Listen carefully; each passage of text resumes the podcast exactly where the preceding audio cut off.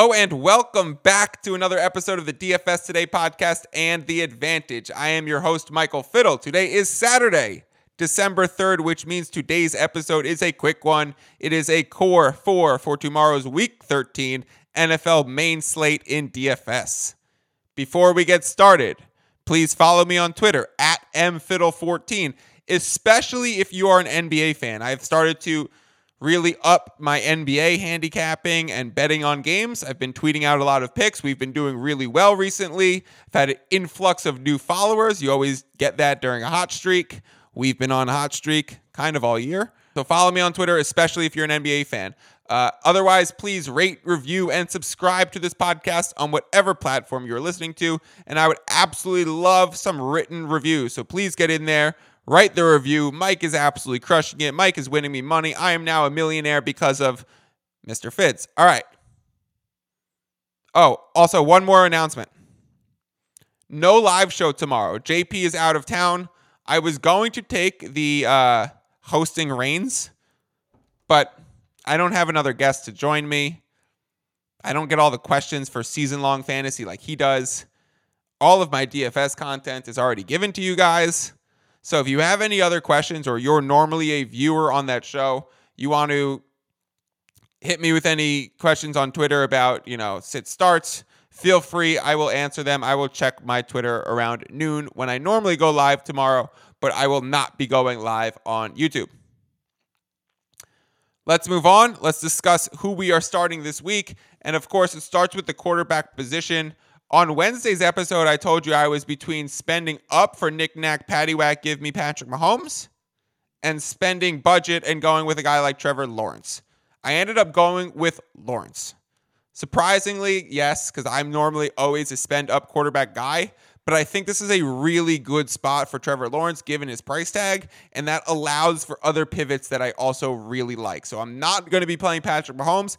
I do think Patrick Mahomes is an amazing quarterback play. I do think he is perhaps the second best play on the slate. He is given out by about half the optimizer lineups that I check, and Lawrence is the other guy. So I'm inevitably going to go with Lawrence because I like the ability to get a guy like Austin Ekeler in my lineup, who we'll talk about in a few minutes.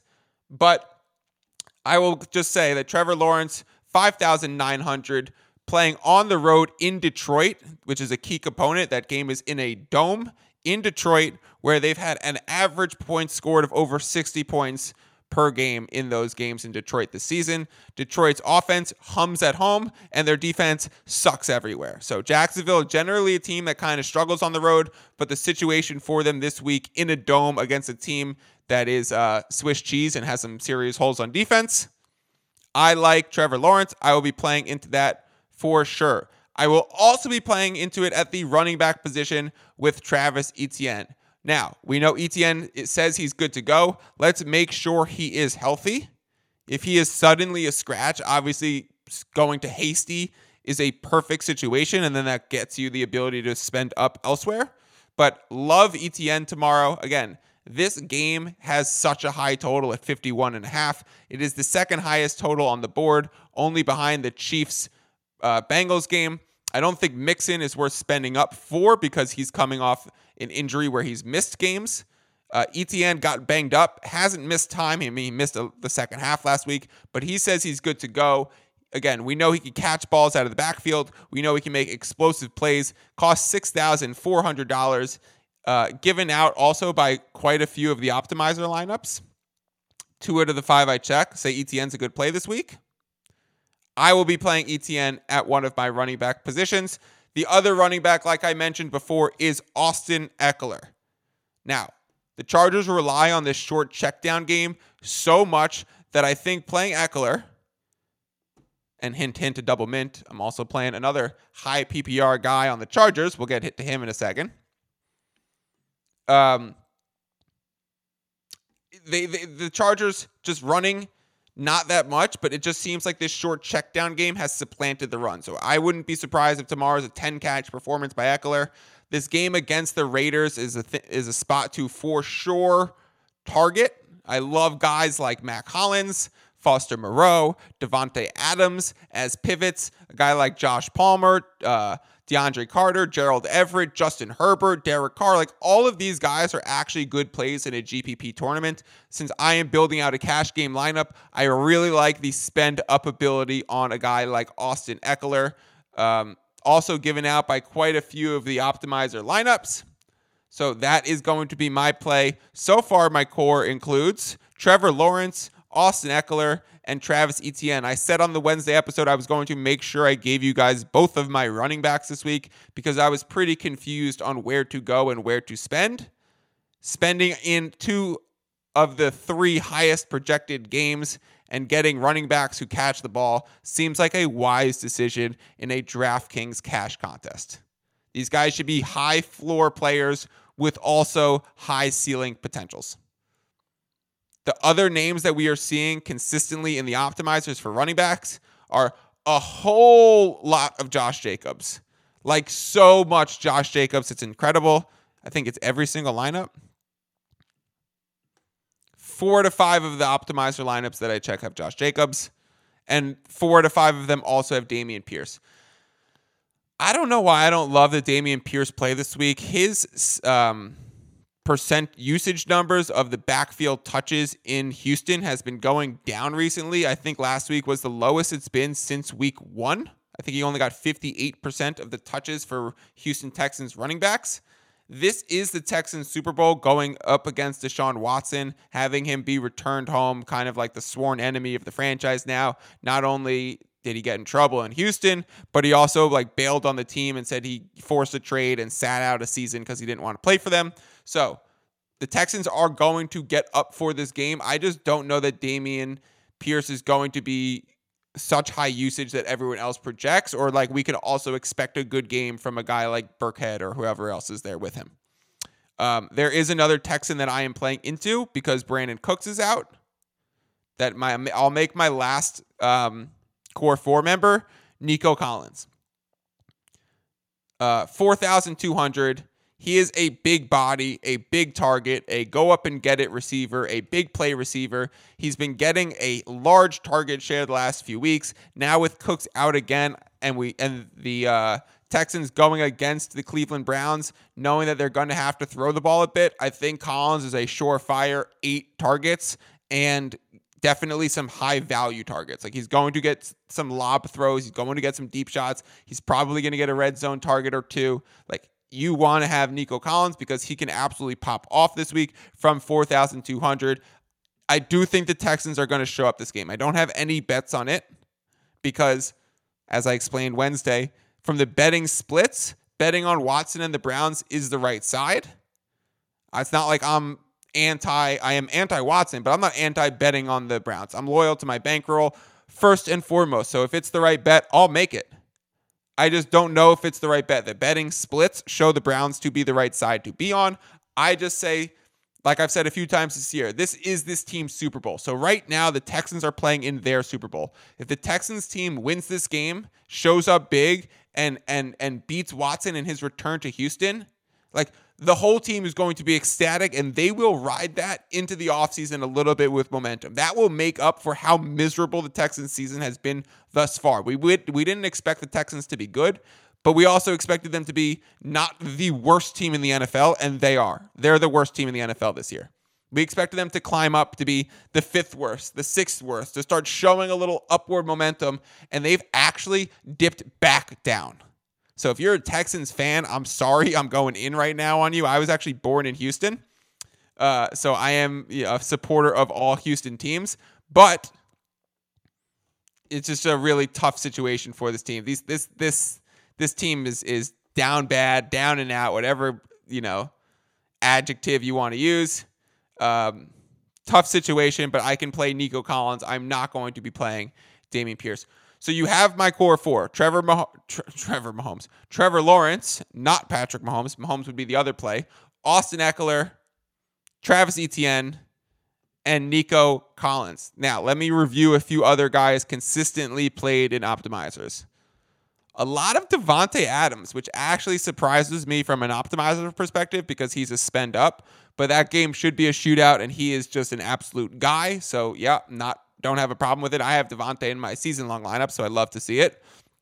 Amon-Ra St. Brown's in a lot of lineups. Garrett Wilson's in a lot of lineups. Pat Freiermuth is in four to five optimizer lineups as the tight end. He actually is not the tight end that I chose this week, but he's definitely out there. Um, we're seeing some Chris Moores, the other Texans receiver.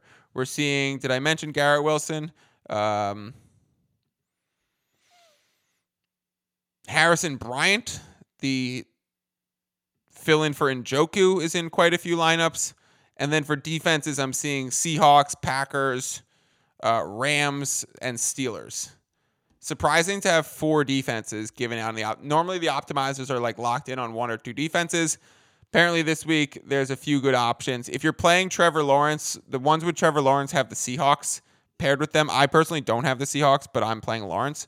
Um, but the optimizer lineups, because they're spending down on Lawrence, can spend up on Seahawks, whereas the ones that have Mahomes have the Steelers um, or the Rams because they're much cheaper.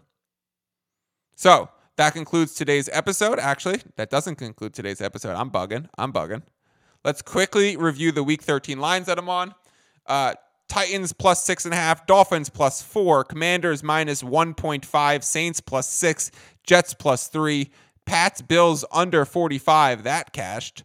Ravens Broncos under 39, Lions Jaguars over 51 and a half. I'm on the over in that game, which is why I'm targeting it for DFS.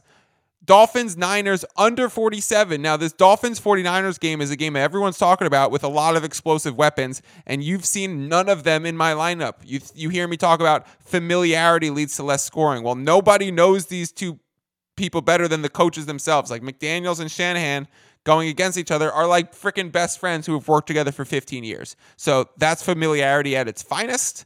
Um, Colts Cowboys, I'm also on the under 43 and a half. So those are the bets that I have going. The Pats Bills under already cash. That had the familiarity aspect of, of divisional games. So love to see it all. Those are the bets that I'm giving out. Let me quickly look at the lines. Jets plus three is a bet that I'm currently on and is still there. I kind of like the Steelers minus one. I might jump in on that. I think the Steelers are a team to back moving forward. I think the Falcons are a team to fade. Uh, them being a road favorite for the Steelers with this team's tough situation. Uh, but minus one at a minus 105 VIG, not a bad line. The Jacksonville Jaguars Detroit Lions game, that's been bouncing around everywhere. It's back to the Lions being the favorite. It was the Jaguars being the favorite. That's a great uh, example why the line chop. You might see it complete opposite odds at a different book where it's Jaguars minus one, Lions plus one. That game's been bouncing around all over the place. Um, Titans are down to a 4.5 spread. I think the Titans plus 180 on the money line is interesting. Uh, it's lost a little bit of value now since the game used to be at six and a half and was like a plus 220. But I still think that there's a decent chance that the Titans actually pull out a win. They're so well coached and going against teams that only have one loss after week 13 is a betting trend. Uh, Warren Sharp, professional gambler, pointed that out this week on a podcast that he talks about that you want to bet into and against teams with one loss, which is the Eagles this season, after week 13 and moving forward. They become such a public team that they, the public thinks they're going to win and cover every week that they actually offer a lot of value against the spread. So I'm already on Titans plus six and a half. Titans plus four and a half still probably has some value. Titans plus 180 still probably has some value. Uh, Texans plus seven and a half it's inter- it just remains interesting to me. Cleveland Browns are clearly getting the money. This was at minus seven before it's moved to seven and a half, which shows the sharp action. The right side is the Browns. I just think we're playing in Houston against a team that is absolutely desperate to win, like balls to the wall. And the only person on the Browns that's absolutely desperate to win is is Watson and maybe Stefanski. But the rest of this team is probably done this season already, and they probably know it. They'd essentially have to win out from here on. It would be really, and they have a, a medium difficulty schedule. I just don't think the Browns are actually in the playoff hunt. Um, Texans are clearly out of the playoff hunt, but if they're going to go all out for one more game, it's this game. Commanders, Giants, back to Commanders minus 1.5. So I'm on the Commanders minus 1.5. I would recommend getting in on that with me. Commanders, elite run defense against Giants, whose main form of offense is, you know, Saquon and then trying to hit a big play. Uh, it went to 2.5 and now it's back to 1.5. So we've seen some resistance in the market on coming back in on the Giants. I still like the Commanders. I think the matchup shows that it's Commanders. And I lean over in the total. Over 40 and a half is interesting to me. I might add that to my ticket. Over 40 and a half for Commanders Giants. Uh, actually, my family will be there for it's my stepmom's 60th birthday. And so my stepmom, my dad, my stepsisters, my brother, and my brother's uh, recently new fiance, shout out, are all going to the game. I am now on a San Diego kid and on the West Coast. Not a kid, uh, 30 years old, but San Diego guy on the West Coast now. So I will not be in attendance. And I'm actually rooting for the commander. So sorry, guys. Loyal to my bankroll over everything, including my family having fun on their birthday party. So let's move on. Packers, Bears. Packers minus 4.5 because Rodgers is playing. Dolphins are back to a plus 4.5. That's because the injuries to the offensive tackles. I like that. I would jump in on the Dolphins plus 4.5. And that's all I'm seeing as massive changes. I still think there's some value on the Bengals plus two and a half as well. I think the Bengals are going to win. I think the money line plus 112 does not hold enough value. I kind of like the under at 52 and a half. I would love the under at 53, but uh, Bengals plus two and a half also interesting to me. All right, that wraps it up. Those are my late thoughts based on looking at the late money trends. Those are my core four. Those are the optimizer plays.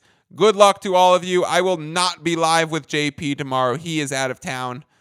And so we are left with no host for the Sunday show. All right. As always, peace out.